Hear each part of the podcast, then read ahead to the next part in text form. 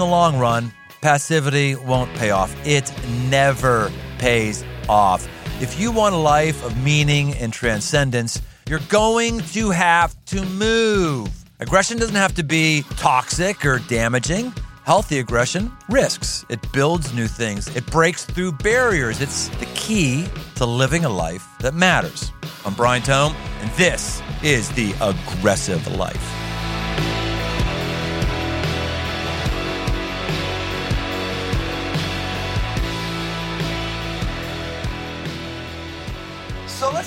Hypotheticals right now. If you found yourself alone in the wild, how long would you survive? A couple days, a week, maybe an hour. A few of us might go a little bit longer. But how about this? How about alone in the Arctic with only 10 items other than your clothing? Today's guest is survival skills expert who did just that for 48 freaking days. 48 freaking days in the Arctic by the Arctic Circle. Michelle Wohlberg grew up on a farm in Canada. It put the wild into her bones, and after making her way through the corporate jungle, she left it all behind to homestead in rural Saskatchewan. Living with her husband and son, she is a leader and key influencer in the homesteading and survival communities. She's also the driving force behind Legacy Survival Training, where she teaches others with skills that she's learned. I know about Michelle because I recently got hooked on the show Alone. Hello. It is great. It is great. I watched the show Alone. It was, um, I only watched season six, I think it was. Michelle was on there. And since I'm going back and work my way through, no spoilers for the show, but this woman is tough. She's a badass. She's a survivor who has loads to teach us today. Coming to us from rural Canada, my favorite contestant, my wife's favorite contestant on Alone, Michelle. Great being with you. Thanks for having me here, Brian. Man, so I don't know. I don't know where to start here. I'm just giddy. I'm, I'm talking with a real life celebrity that people don't know about, but I, would rather spend time with you than I don't even know who it is. Brad Pitt, whatever it is. Uh, yeah, this is this is this is great stuff. So so give us just the the background. I'm curious on this alone. That's kind of been taking off. It's on History Channel. Ten items you get like what's the i don't know anything about the backstory they get you guys all together in a room do they examine your 10 items do they i mean what was it like before the episode started right so you know it's a tv show you guys get to see the finished product but it took a long time to pull that all together you know we, we film it and then they edit it and then you watch it on TV. So when you're watching it on TV, we're not out living out there anymore. We've had about half a year, maybe a year, sometimes depending on editing and time to kind of come to terms with whatever our situation ended up being out there. But previous to that, you you have to apply to be on the television show, or in some cases, maybe they've headhunted you. So uh, maybe you're a super big name in the US or you have a huge YouTube channel or something like that, and then they've already found you. I didn't have any of those things. I applied to right. be on the show. So I had watched the season, the first season, and a couple of episodes on the second of the second season, way after they had aired, because I don't have television. I don't even watch it. It's just people kept telling me I need to watch this television show. And I was like, with what time? You know, like I'm raising chickens. I've got to uh, my son is, you know, pre-kindergarten age. I'm working a, a, dozen different jobs, making ends meet, you know, and I'm like, yeah, uh, watching television isn't a priority. and so I watched it. And two episodes into the second season, I looked at my husband and I was like, I'm going to apply to be on that show. What do you think about that? He was like, well, honey, he's like, I don't want to tell you. I didn't want to tell you like you should apply to be on it because obviously there's some suffering, there's some heartache, there's a lot of stresses and a lot of things going on with it. And he's like, but I definitely think you should apply to be on it. and so, and so I did. I applied to be on the show, and they had already cast uh, the next season. So that was season uh, season four. You know, they'd already cast that season. Season five, they had a redemption season. So I, you know, obviously I wasn't making that one. And then season six, yeah, they called me up, and there was they had told me at the time there was twenty one thousand other applicants. So yeah, so you get your 10 items. You have to choose them from a preconceived list. Uh, everything is really heavily vetted down to the brand of your underwear. Everything is everything is analyzed and looked at. It's all it's just to try to make the playing field as level as possible and making sure So they go in. cheating. So what? So what? You go into a room and you you you pull out all the stuff your backpack, and they go, you can have that, you can't have that, or what? What's Yeah. that work like? Yeah, exactly. And it's all done previously, like like before you even leave to go for like onto location. You know, uh, you have pictures of your stuff. You have a list of what you're bringing. You know, it's all pre-approved. And then yeah, there's a final check. Like they go through everything. You know, I have a nose ring. You know, they're like, you can't have that. You got to take it out. You know, right before launch, before the helicopter comes for you. You know, take it out. Like you're not allowed earrings and and stuff like that. And so yeah, so they go through everything one last time and you pack your 10 items and your, you know, into your backpack and you grab your big Pelican case of camera gear and away you go. You're onto the, on the helicopter and then they drop you. Now that's another another curiosity I have because I've done, you know, a good bit of filming with things. I've got a show on Amazon Prime called Okay. Phantom Lake and a bunch of other stuff that's going on, and and I just doing the camera thing is just a pain in the ass. It just It's is. so irritating. and- well, I, I was watching you guys, all of you guys. You all got such great footage. Are how are they incentivizing you? Like every minute we use, we're going to give you a bonus, or what do they do to get, keep you guys on the camera? Because I'm thinking, if I'm surviving, the last thing I'm going to do is turn on a camera. How do they get you to do that so well? So there's 10 episodes, or some cases there's been 11 episodes. So it works out to be about an hour per person. So you hand in a lot of crap footage, period. Right, Just full right. stop. Half of what you film, no, like over half, 99% of what you film is completely unusable. And then some poor sucker sits in that editing room going through it and goes like, oh, hey, this sequence we can use for something. this is this actually you can see what they're doing. Their audio is clear, you know, and otherwise they have to try to piece together your story out there from from it. So um, when you you agree, you know, part of the stipulations that when you go on the show is that you are going to film basically everything you do. So my camera was rolling. I'd wake up in the morning and my camera would be set up from the night before. I'd have to swap out the battery because it would be dead from the cold and hit record. And you know, you just film and you drag that camera around everywhere. And I mean, so some of those shots, like you can see me walking in, or you know, pick anybody. You can see them walking in, then you can see them doing something, and then they're walking away from it. You have to move that camera a dozen different times. And yeah, you know, there were days when I'm hungry, I'm tired, I'm just, you know, over dragging that camera around, you know. But then if something Right. really awesome happens, it's not on camera. It's not going to, you know, if it didn't, if you didn't film it, it didn't happen. It's not going to make the cut, right? So, um, so yeah, you just you just make peace with that camera after the first couple of weeks, and you just keep you just drag it everywhere and film everything and talk on it, and I don't know, yeah. And is there is there friend. somebody is there some boat coming every day and giving you fresh batteries, or do they give you a solar charging station, or how does that work? Yeah, we do get a charging pack and to keep your batteries kind of topped up and stuff. But they do, like for me, what they did is it's called like a blind media drop. So there's just a predetermined location. They say like they give you a wet bag, you put your media into it. You can only use it for your media. You're not allowed to use it for anything else. Uh, and then you just go and drop it off there. So uh, like a, a place on a rock or whatever, and you're not allowed to interact with them at all. So it's like when all my batteries were dead or I was running low on media cards or whatever, then there would just be a drop zone there, and then they would come and swap it out for me. And uh, right. yeah, you're not allowed interaction with them because the name of the game is literally alone. Yeah.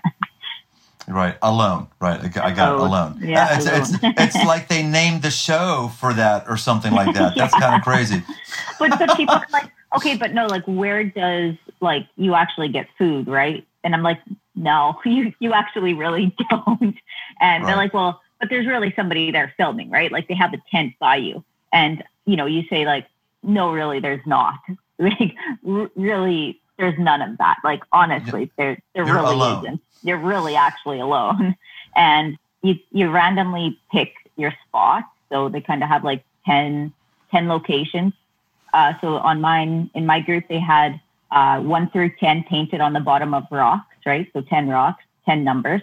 And then we used my hat uh, and we put everybody's name in there and they drew the names out of the hat and you went and picked your rock. So whatever rock you picked, that's where you are being dropped. So there's no, you know, I don't know how they did it on other seasons, but that's how they did it on mine. So then you know, even your location is completely randomized and you don't get to know. So I was location number three. doesn't mean hmm. anything. What does number three mean to you? Like it, it didn't mean anything to me. You don't get a map. You don't get an overview. You don't get to fly over or a topographical, nothing. Like there's no GPS. They just, and they, they, when they land you down, you know, you're not allowed to look out the window. You're not, you know, when they randomly fly you around in circles to disorientate you in the helicopter and stuff and up and wow. down and up and down. And you have to look at the camera, you know, as, you know, as they're recording you when you're getting, you know, asking you questions and stuff that they use. So, and then all of a sudden the helicopter just kind of drops down out of the sky and there's your spot, you know. And so right. you get the heck they you they just dump you out the helicopter and they fly away. So this is sort of a spoiler alert, but not really. It's not going to spoil anything for you. Michelle did not win. Did not. Um, she did not win. It's it's she's one of the last ones. It's de- even if I told, even if you knew who won, it would not spoil anything for you. Uh, it was it was really solid. Michelle, you went what? I, am trying to remember. 39 days or how many days did you go? Uh, 48. Yeah, 48 days. 48 days. So 48 days alone. Yeah. In the Arctic. Before yep. that, how long had you ever been by yourself alone? I know you've camped and all that stuff, but mm-hmm. literally alone, how long before that would you have been alone?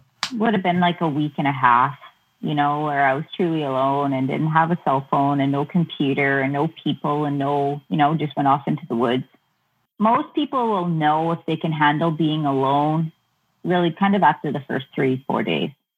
If you, most people have never spent, yeah, haven't really spent any time longer than that really truly alone.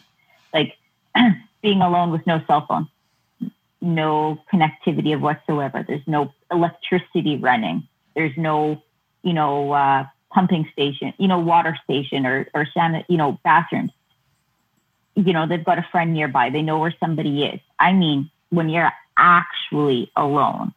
Yeah. It's, kind of, it's a little bit hard. It's a little bit hard to prepare for that mental aspect of it, I guess. Uh, that maybe, you know, I knew I could handle having been by myself for already for a period of time, but that doesn't compare to, you know, a month, at, a month plus by yourself with limited items and food. So we're, we're here in the aggressive life, not so much talking about surviving, though I like doing that. We'll keep doing that.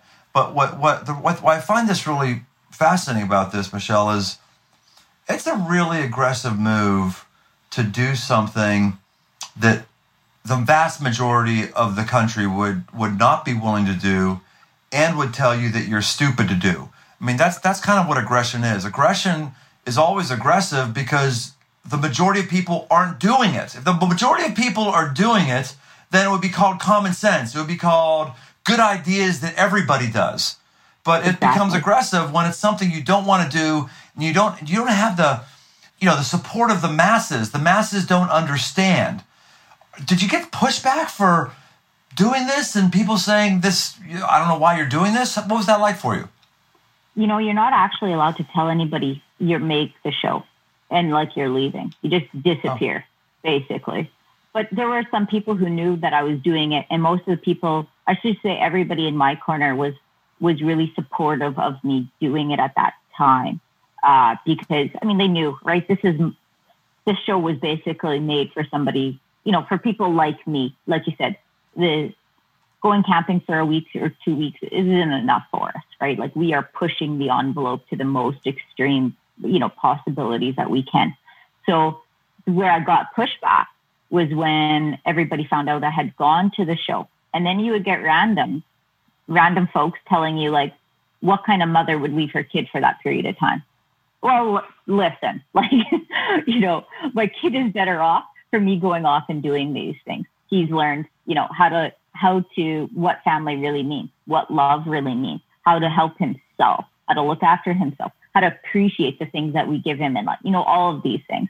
Uh, you know, so I get pushback like that, or I get you know, well, how fair is it to your husband to have to look after stuff? Like we're partners. There's nowhere where I signed up in my marriage that said I'm a servant and a slave, and I'm not allowed to go off and do things that are a benefit going to benefit our family in the long run.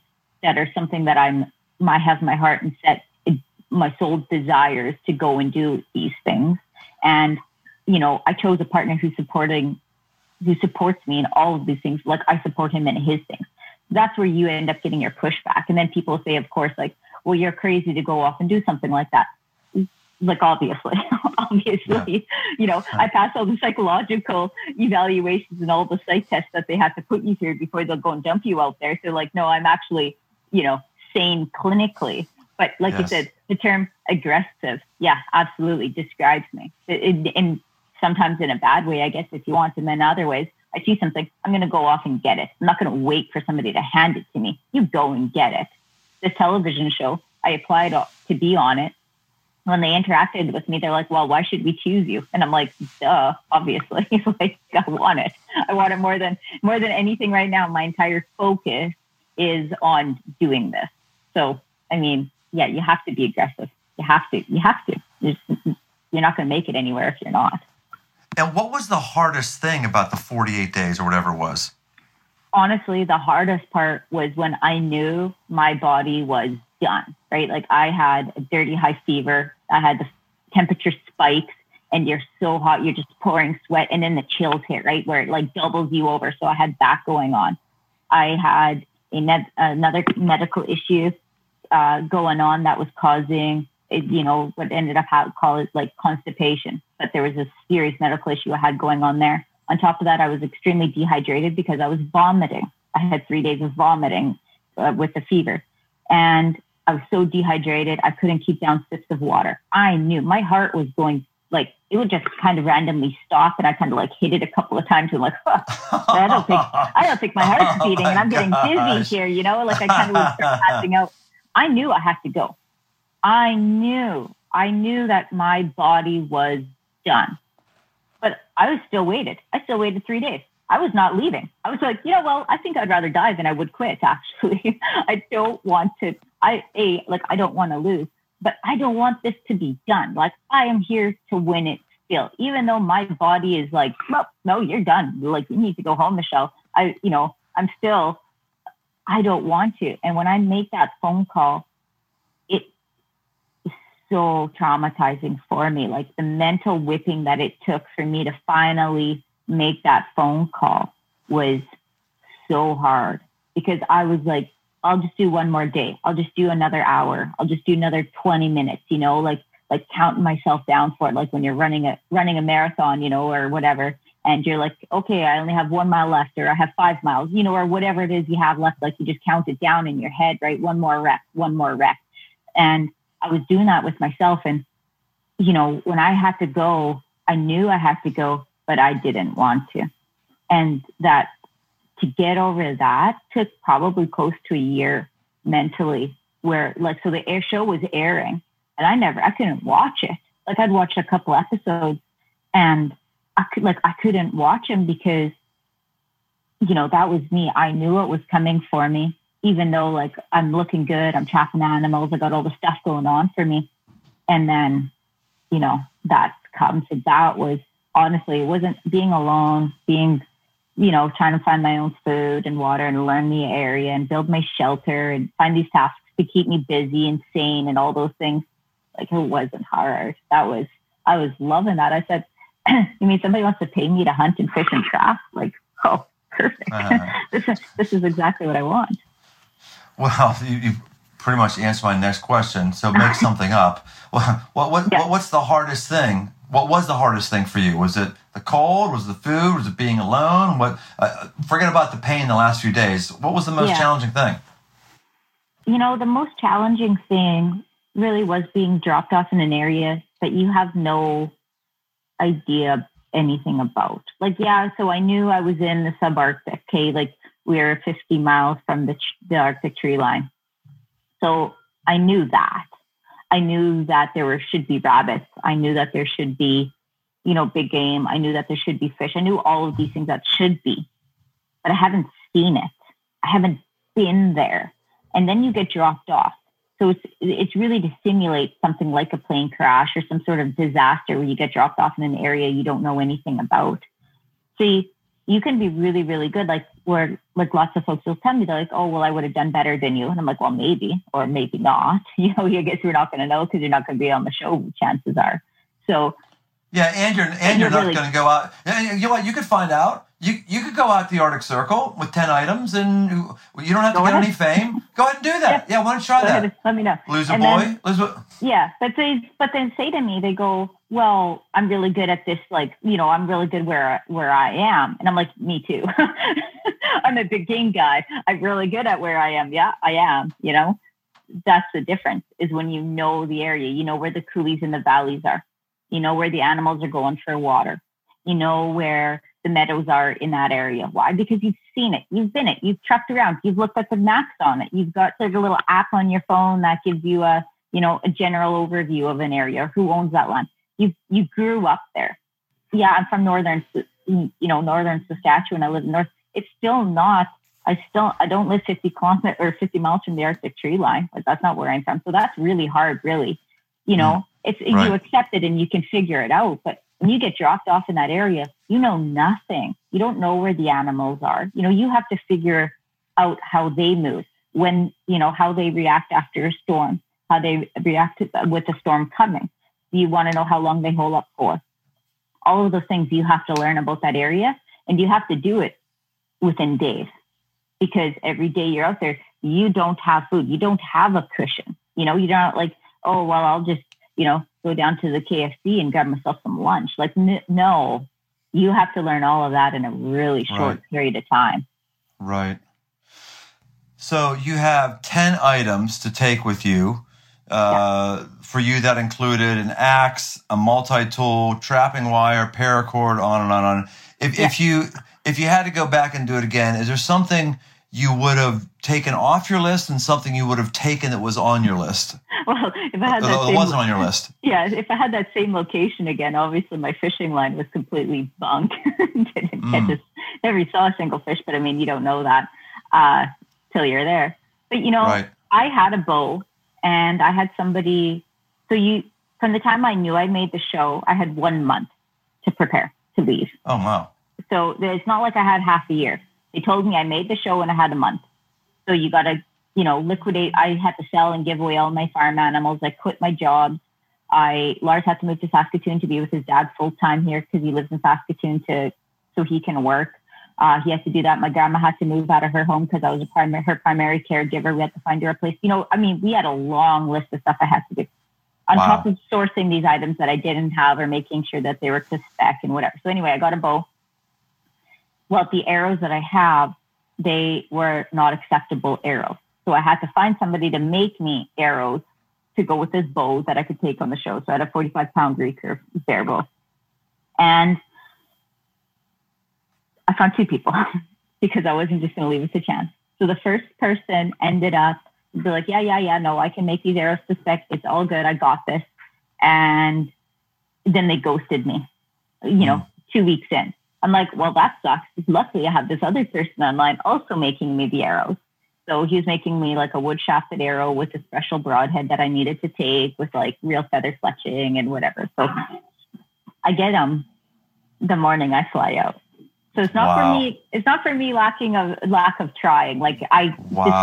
this is this is the reality I live in, right? I don't live in somewhere where everybody's making handcrafted arrows. It's just not a thing, right? This, we, I don't. Saskatchewan's population is just over a million people. It's not like we have, you know, our entire province. So anyway, I get on the airplane. We get to orientation. We finally get out onto location. We get to the archery range. I pull out my my broadheads and my my judo points and everything that I'm going to use with this bow because the bow is one of my ten items. And my broadheads fall off my arrows. Oh wow. Jeez. fall right off. The glue he used and the technique or whatever. No broadheads. No broadheads on my arrows. And I just like I looked at it on the ground and I just I just like instantly tears like of frustration because you know when you see that laying on the ground, you're just like, there it goes. I need that bow. Like that bow is so bloody important. So some of the other contestants, they had some extra arrows and everybody was going to give me like one arrow basically, you know, and there, but everybody's got their own custom arrows. And I was like, how am I going to shoot this bow with, with eight different arrows or nine, whatever Wow. we were allowed, nine different arrows, Wow. nine different, nine different draw lengths, nine different types of arrows, nine different velocity, weights, you know, all of this. I'm like, how, how can I take this? You know, and so I was like, I can't. You know, my my chances of even bagging a piece of game with all these different arrows, if I pick one up, and then what happens when I lose them in the bush, which happens to everybody on this, you know, on the season. You know, every arrow flies differently. I'm going to have to, like, you can't target practice with a broadhead on trees, you know, to learn what that arrow is going to do. And so, you know, these other arrows I was running through, uh, you know, through my bow, I was comfortable with how they were already flying and stuff. And then, yeah, then my broadheads were all falling off. So anyway, I dropped my bow because, and I put on the emergency ration because I like at the time, right? I have like three days up there to make this choice, three, you know, for four days, and I'm like, how can I possibly take take this item? And you know, and then I get to my location, and I instantly, you know, three or four days in, I find moose tracks, you know, and I was just like, and then there's this big bull and moose, and there's a cow and a calf on my little area the entire time I'm there. And like I would just sit there and I just watch that moose walk around out there, and I wasn't allowed to trap the moose. I wasn't wasn't allowed, and so I was just sit there and I just watch that moose. And every time I saw it walk away, I'm like, well, there it goes, there goes my moose, you know. And like I ha- would have had a dozen a dozen 35 yard shots at this moose, you know. And so I would just sit there wow. and like I would just be like so mad at myself for wow. for you, you know for making those choices. And I was like, I don't know, still like if I had to make that choice again, I, I probably would have like you know knowing the outcome 2020 i would have put the bow on with all the different size arrows and all the different weights and everything but i mean at the time you know, with the information that I had, I still feel like I'm not, I made the right choice. Like hindsight, yeah, is 2020, but yeah. yeah. So with those 10 items, like, yeah, apparently I didn't need fishing line. like mm-hmm. four, four feet of water surrounding me wasn't real and, you know, wasn't real good right. for fish, as it turns out. This is one of the things that I, I kept thinking when I when I saw the episode. Just about everybody, I don't think you, at least you don't wear it on your sleeve as much as some of the other contestants. Just about everybody just said again and again, I'm in this for the money. I need this money for my family. I'm doing this so I can get my family to a new place. One contestant saying, I haven't been able to, I can't afford to take a bus trip, a bus ride to go see my grandfather. Right. Um, I'm on, and, and I think sitting there, I think myself, man, bus fare isn't that much. Yeah. I know, I know, I know I'm not personally couch surfing. I'm not dealing with hunger. God's been very, very good to me. I'm very, very financially blessed. I'm, you know, I'm not gonna, you know, I but, but I'm going like, it doesn't take that much effort to get money for a bus pass. Right. And I'm not cracking on that person specifically. I'm not at all. I'm just saying this was such a consistent theme with everyone. I just kept thinking, these people are, for the most part, the baddest ass of the baddest ass. The level of mm-hmm. um, initiative that's shown by everybody, the level of fortitude, the level of ingenuity, the level of uh, deal, being able to deal with pain, the ability to deal with setbacks, all of that with just about everybody was like nine or 10. And yet you got a bunch of people that have just not figured out how to make money in the regular world. Why do you think that is? Have you thought about this much? Oh yeah. I mean, I was, you know, to be fair, yeah, I wanted to win. I wanted the money too. Obviously, like somebody's going to get. Well, and to be fair, like, Michelle. To, you know, well, and, well yeah. Michelle, to be to be fair, to do the show for five hundred thousand dollars is fine. If they ask me, if yeah. you're out there, all of you, if you ask me, I'll take it. I'm yeah. not saying I would win, but I would I would do it. But the, so the five hundred thousand dollars is definitely a, a, a, good incentive. No, no shame in anybody. But it was it was the backstory of person after person, Yeah. just being in financial uh, ruin and disaster. Yeah. You know, I, I can't speak for what, you know, how other people live their lives. Um, I grew up really dirt poor, right? Like no shoes, you know, till school time, basically. You run the summer barefoot as you're growing. Uh, I went to the dentist for the first time when I was 16 years old, when I moved out from home. So we didn't have money for extra things. So I grew up, my dad taught me, you know, how to hunt and fish and trap and, and really, you know, I've talked about this you know, before, so somebody has to forgive me if they're hearing me parrot it. It's just that it's the truth. My dad and I, we don't get along. We don't talk. You know, I moved out from home, and that was that was the end of that. But my dad never ever told me that I couldn't do something. Right? My mom died when I was seven. I looked after a lot of stuff. I helped out with my sisters. I, I fished for sustenance. We we hunted. You know, all of those things. But my dad never told me I couldn't do something because it was impossible. You know, no, I didn't. We didn't have money, but it was about if you want something, then I guess you better go out and help yourself. If we need firewood and we need firewood split, I guess you better go and get it. You know, if you want the garden because you want produce, I guess you better go out and get it.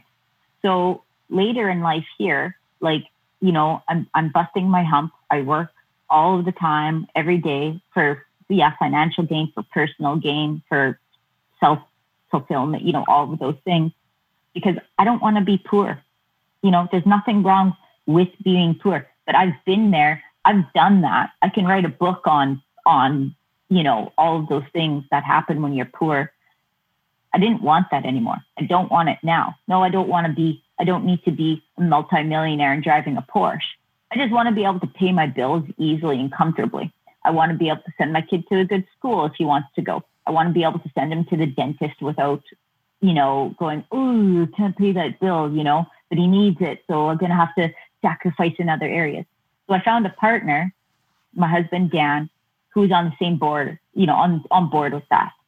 We don't drive brand new vehicles. We don't have fancy things, you know, all these things. We got, we got good stuff. We got stuff that works for us. And we're both on the same page with our spending and our finances going, no, we don't need to be multi, multi millionaires. No, but I want to be comfortable and I don't want to have to struggle for basic life things, right? I want to be able to go to the grocery store and buy prime rib steaks if that's what I want and not have to go, ooh, that's, I bought those last week. I can't, you know, I can't for the next two months, you know? And I don't know if that, it's, if it's different for me than it is for other people, you know? Um, I don't consider myself poor now and I haven't for a long time. And I don't know if that's just like, you know, my mindset changed. Um, and then my money followed it, I guess, is probably what happened. If that so makes do you think do you think survival skills translate into um, making ends meet financially, or do you think they're two totally separate things? I know. I think they're related. I think for for me, it certainly is. So I learned how to do with less. So if you you know you look around my house right now, you'd see an old leather used couch that I bought. You know, a couch and a love seat off of somebody. You you'd find they're comfortable, they're serviceable, they're fine fine for me. You know, I've got everyday normal things. I just try to look after them. You know, I don't go out shopping. I don't fill my house up with stuff. I used to kind of be one of those people who went to fulfill fulfill myself and my feelings inside by buying things and trinkets and oh, get a new TV or a new this or new that. And I realized that I was wasting my life paying for those things versus living my life. So then when I go out into the bush, I was taking less and less stuff, right? Like I was like, oh, something that I, I'm going to take with me that's always on my belt, always, is my Leatherman. I have a, you hmm. know, they're not cheap, but I have a Leatherman and I have a nice leather case for it, right? God bless Leatherman. Seriously. Yeah, love There's them. such a thing. I mean, there, there's, you know, people say, oh, I don't like name brand things. Well, you don't like things that work because those guys, it just freaking works all the time. And my husband is a Gerber guy, so he has his Gerber, and I have a Leatherman, and so it's like He- we have like the war of the the vehicles in the house. Too, so. Gerber makes baby food. They don't make knives.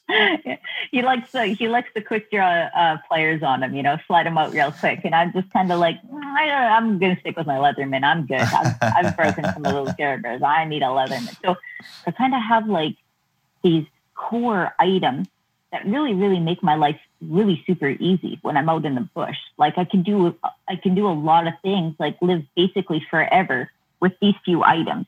And then so that translated from survival you know, is directly related to how I live my everyday life, right? Like I don't have a brand new truck because why? I don't need one. I'm got the best like looking, you know, guide truck around. It's all like dented and scabby looking and whatever, you know, with a big engine in it. Good for me. Um, and so, so that financial security, I think, comes from, you know, a life of of making it work with what you can afford and saving is like when you're going out into the into the woods yeah, you buy the best gear that you can. It's not just about brand names and whatever else. It's about the gear that works the best for you and your situation, your skill set, and your level. And then forget about the rest of it. Well, let's incentivize people to help you financially right now. You've got legacy survival training. Yeah. You're trying to equipping people uh, to survive and be on their own. What is that? If, if I signed up for that, what would I be getting? Yeah, so I do a couple of different things. So right now, I'm really focusing on on guiding. People can pay for a hunt. So what's happening is there's a lot of folks they want to hunt, but like they don't know how, they, or maybe they know how to hunt, but they don't actually know what to do with the deer after they've shot it. So these people are, you know, booking a hunt with one of my outfitters that I work with, and and then I, I'm guiding them. So they pay for their hunt, and then with me they get the extra the extra lessons. Right. This is how you break down a deer. This is what happens after you shoot a deer.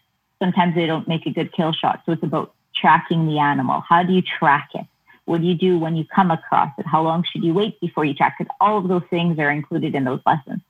Um, and then I'm also doing fishing, uh, fishing trips. So people can book in for a fly and fishing trip, which sounds really expensive, but it's really not. And I got info on my Facebook page and wherever else for that. But people can come up fishing. I'll teach them how to, if they don't know how, to do really basic things like tie tie their line. Maybe they don't know how. Maybe they don't know how to drive a boat.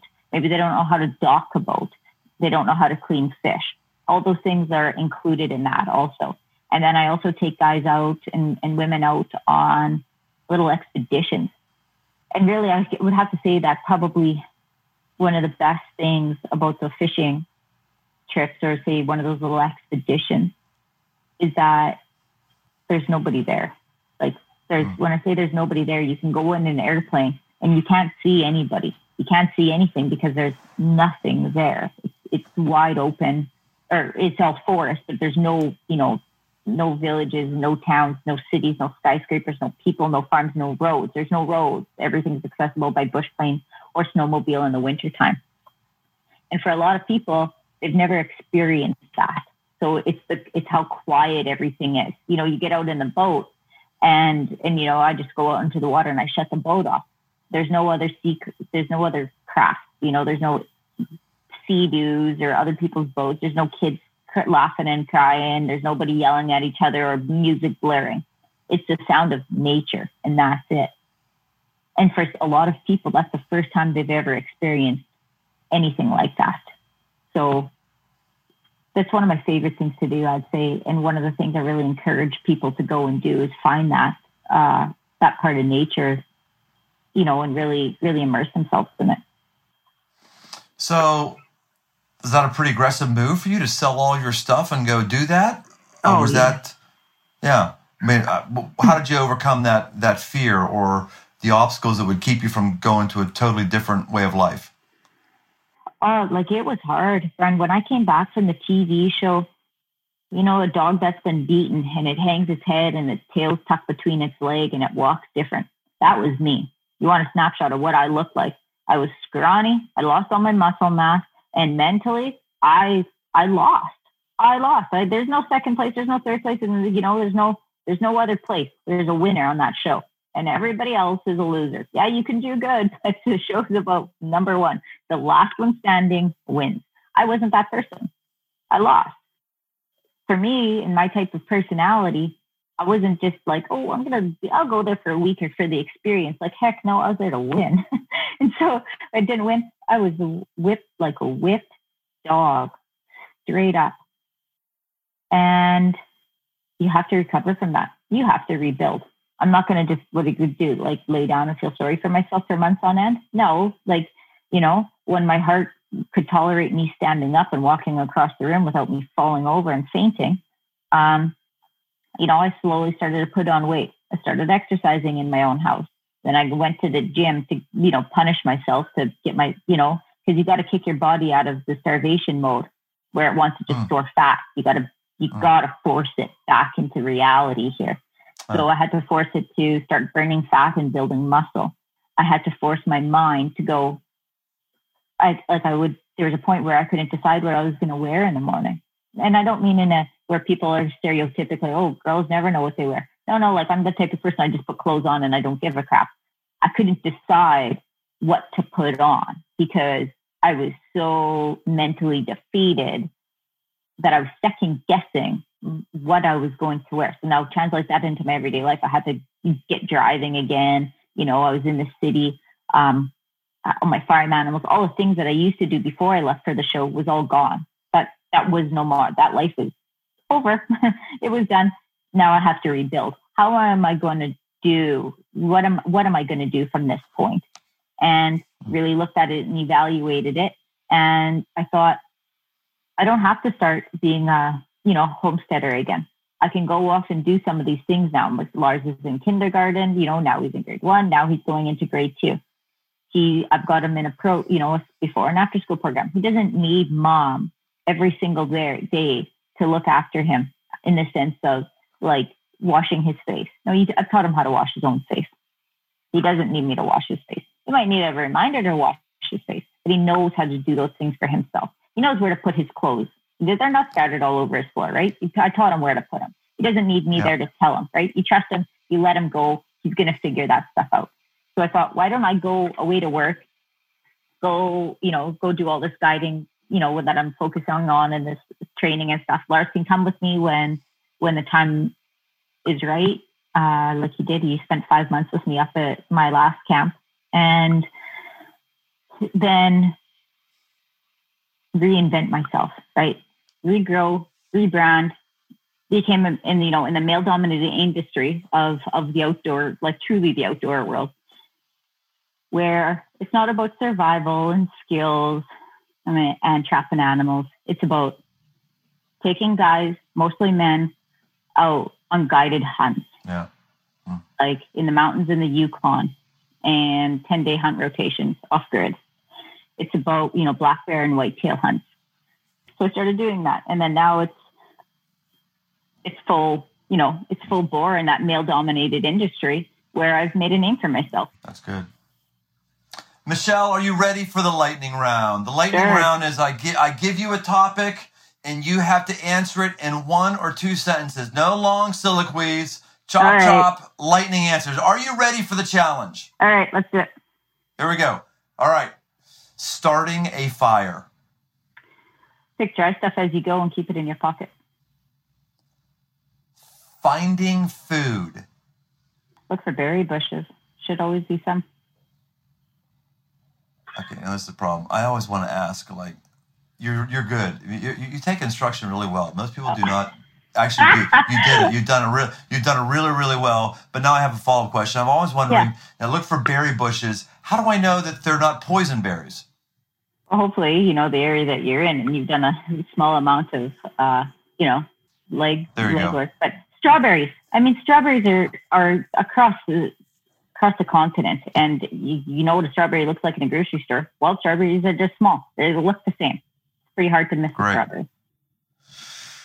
Keeping warm. Wool clothing. Mental toughness. Are you going to live or are you going to die? You can choose. Surviving the quiet of the wild. Take stock of the sounds around you, I guess. Birds, they're loud. Rabbits rustling, they're all there. all noise most nutrient dense wild food source? Animal liver. Ew. Hate liver. All right. Best place to find water?